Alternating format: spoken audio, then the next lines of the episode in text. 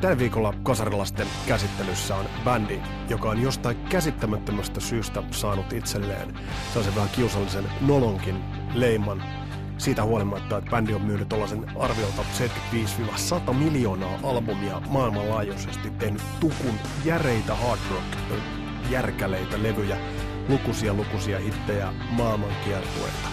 Tänään ja tällä kertaa käsittelyssä on Scorpions.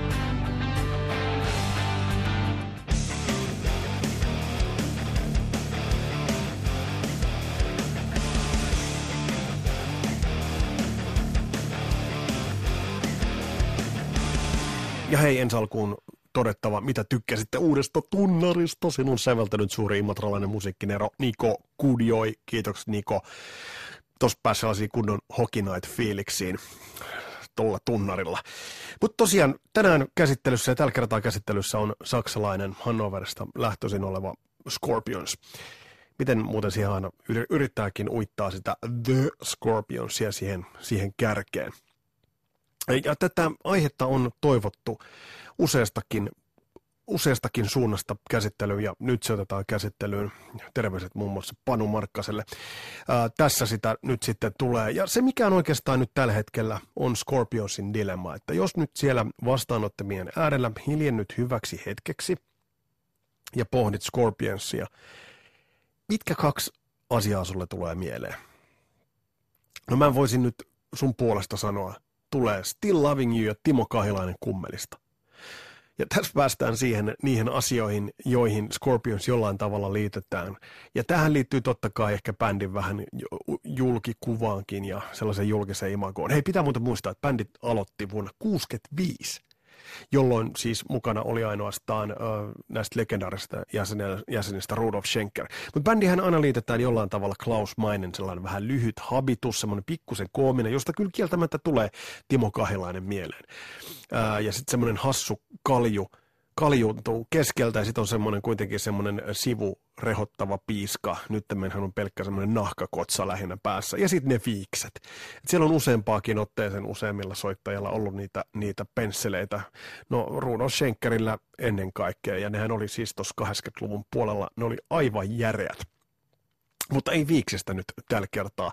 Voidaan toki jossain vaiheessa jonkinnäköinen viiksi kautta partajakso pitää, mutta sen aika on ehkä sitten siinä vaiheessa, kun laaria on tyhjennetty vähän enemmän. Mutta nyt hei Scorpionsiin. Kuten mä sanoin, mielenkiintoinen kombina- kombinaatti, vähän niin kuin äh, äh, vanhempaa rock-traditiota. Bändi on aloittanut tosiaan vuonna 65 ja meni Beat sukupolven mukana, meni siihen Beatlesin ja muiden vanaveteen. Se on, se on hassu ajatella, että bändi, joka sitten parikymmentä vuotta myöhemmin tuli tuollaisen äh, hard rockin, 80-lukulaisen hard rockin tuoreemmassa rintamassa, vaikka bändillä oli jo siinä vaiheessa pariket vuotta uraa takana, niin se tuntuu, se antaa perspektiiviä siihen, että millainen tämä bändin ura kaikkinensa oli. Mä en nyt me kaikkiin kokoonpano muutoksiin ja kokoonpano vaihdoksiin, niitä on ollut tukulti. Tukulti ja kosolti, niitä on ollut tosi paljon, mutta niin vaan monessa bändissä on. Mä lukisin äh, Scorpionsin sellaisen äh, pohjasoundin arkkitehdeiksi totta kai Rudolf Schenkerin, äh, Klaus Meine laulaja ja sitten Matthias Japs kitaristi, joka ei ollut alkuperäisessä kokoonpanossa, alkuperäisissä kokoonpanossa mukana, mutta kuitenkin oli luomassa tuota soundia.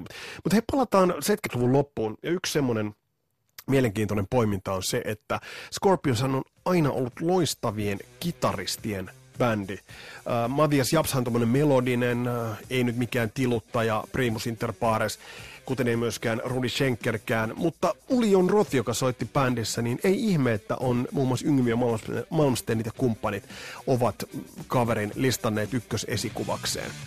70-luvun lopulta Sales of Charon biisissä, niin, niin noin likit, kun niitä tarkemmin kuuntelee, niin otetaan vähän tyyppiä. Nimittäin kyllä tuolla niin se, että on vähän Jimi Hendrixia, on vähän sitä, mitä Yngviäkin otti, otti niin kuin itselleen. Ja ei ihme, että tämä on se kitaristin ihan siis eeppisiä suosikkeja. Kuunnelkaa, tästä lähtee Ulion Rothia.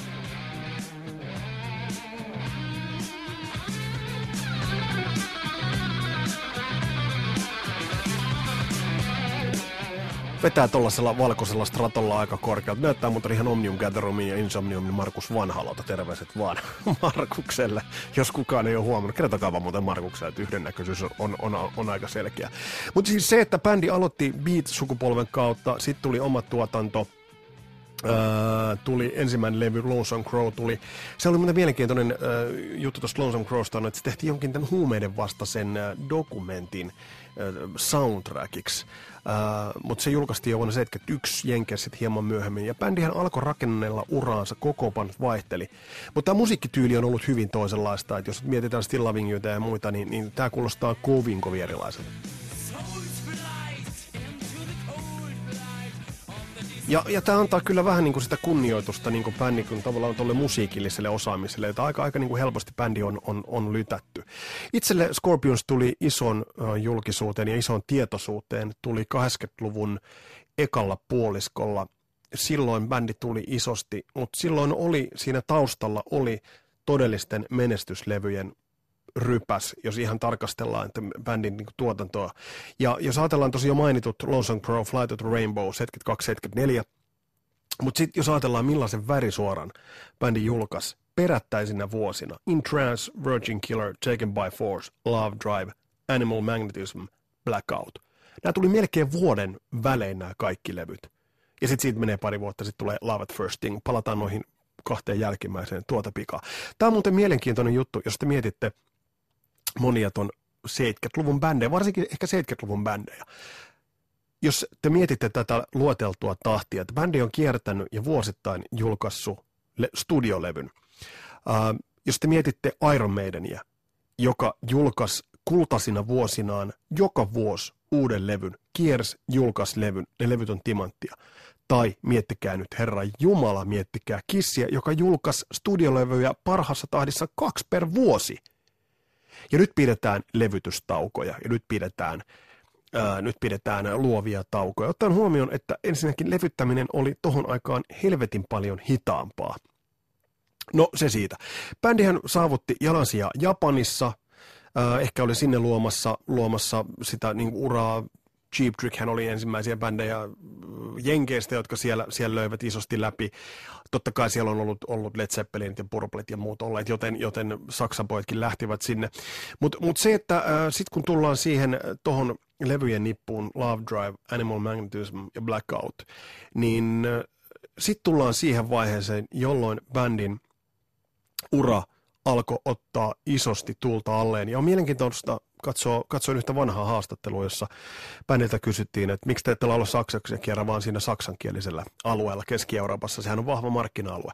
Kundit totesivat tolloin, taisi olla 80-luvun ihan alkua, totesivat, että, että näin tämä musiikki kuuluu kaikille ja on tämä helvetin paljon kalliimpaa mennä tällä tavalla, mutta tällä tavalla se musa saadaan kaikille. Ja Scorpions todellakin sai sen musan menemään kaikille – ja maailmanlaajuisesti. Toi myytyjen levyjen määrä on hämmentävä todellakin, mutta sitä selittää nämä muutamat ihan siis todella jo, jo mainittu Love at First Thing on yksi sellainen levy.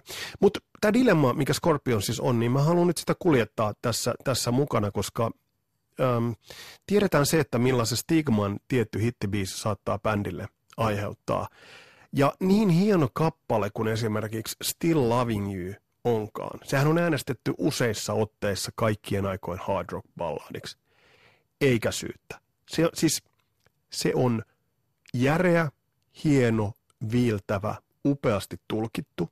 Vielä jos saa suositella, niin Love at First Thing-levyn version sijaan kannattaa ottaa World Wide Live live-levyn versio, joka on live-yleisön edessä vedetty ja se on vieläkin hienompi niin vaikka bändi on, on tehnyt, että millaisen stigman tällainen biisi voi bändiin jättää, että et se sitten niin kuin sävyttää ja maalaa sitä koko keskustelua, joka liittyy, liittyy siihen. Mutta sen sijaan esimerkiksi, että miten tätä nykyään harvat muistavat, että miten järeitä riffejä bändi on tehnyt. Esimerkiksi tässä kohtaa nostasin vaikka nyt esille Blackout-levyn ja Nimiraita jos, jos puhutaan niin tämmöistä hard rockin um, klassikosta, joka ei hirveästi ole, mutta yllättävän vähän on vanhentunut soundillisesti.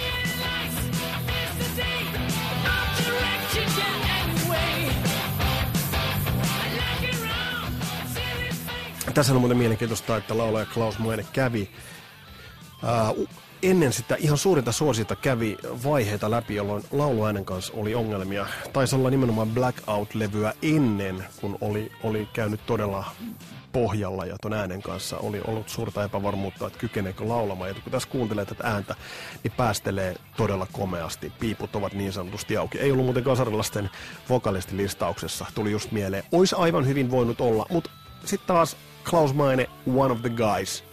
Mutta tämä biisi, tämä kiteyttää myös tuota Scorpionsin hienoa, upeata kitaratyöskentelyä ja sitten se kertsi ja tuo riffi kunnolla. Lähtee tosta.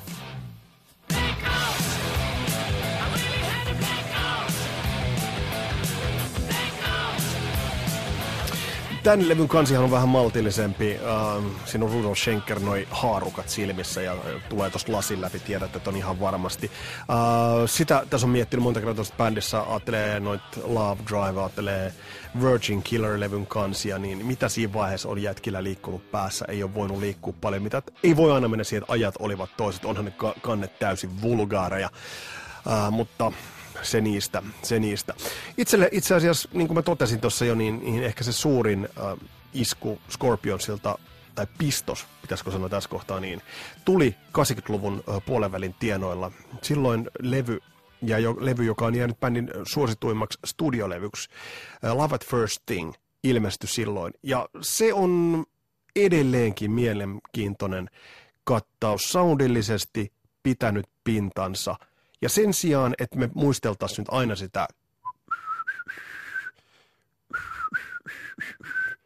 tota tai Still Loving Youtä tai sitä kummelihahmosta laulajaa, niin mä niin toivon, että me ennemminkin Scorpionsista muistetaan loistavia melodioita. Ja yksi biisi, joka itselle on aina sykähdyttänyt, ja tämä sykähdyttää edelleen, sekä video että toi biisi, niin Love at First Thinglit on useita, Rock You Like a Hurricane muun muassa, um, Coming Home, loistavia biisejä, muuten Coming Home on hieno aloitusbiisi, jos te katsotte, hankkikaa jostain itselleen vaikka YouTubesta tai mistä nyt hankittekaan, niin Worldwide Wide live. Mä en tiedä, aloittaako kukaan, mikään muu bändi sitä keikkaa sillä tavalla, että se on hyvin staattinen se alku, semmoinen alkusurina, sieltä nousee sellaiset kaihtimet, minkä takaa bändi, missä seisoo silhuetteina ja sitten juoksevat sieltä. Se on hieno aloitus ja, ja kertoo kiertueelämän kiroista. Tuohon aikaan bändihän kiersi todella paljon. Tuohon aikaan muuten bändit kiersivät älyttömän paljon. Kiertävät edelleenkin, mutta se varsinkin metallipuolella tämä rundiuskollisuus on säilynyt. Mutta noi ton ajan kiertuemäärät on ollut ihan, ihan järeet. Mä en muista, että oliko esimerkiksi Iron Maidenillä World Slavery kiertueella 200, vajaa 290 keikkaa. Se löytyy siitä bukletista, löytyy se keikkalista. Ja se on, se, kun sä katot ne keikkamäärät, ne on vetänyt busseilla pitkin – poikin coast to coast rannikkoa ovat vetäneet. Ja siellä on kyllä kasattu niin kuin kamoja aamusta saakka ja purettu yötä myöten. Että näin se suosio silloin rakentui rundaamalla. Ollaanko me menossa vähän samaan aikaan tätä nykyä, kun suoratoistot ää, ovat voimissa. Levyjä ei enää osteta samalla tapaa. Kuulin muuten mielenkiintoisen tiedon, ää, en nyt muista mistä, mutta että levyyhtiöt ovat saaneet rahahanat auki suoratoistojen puolelta.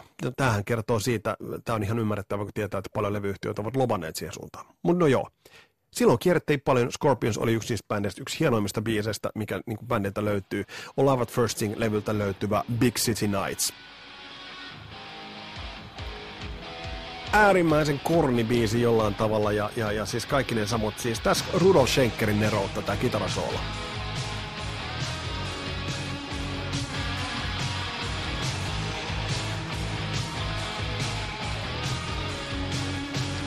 Ja tsekatkaa nämä melodiat.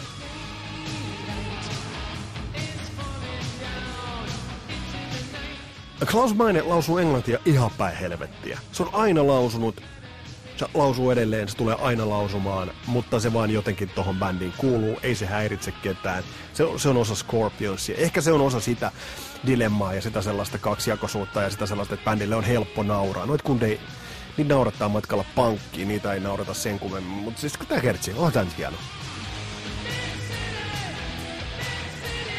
Kyllä tuot laulettiin ala-asteikäisenä.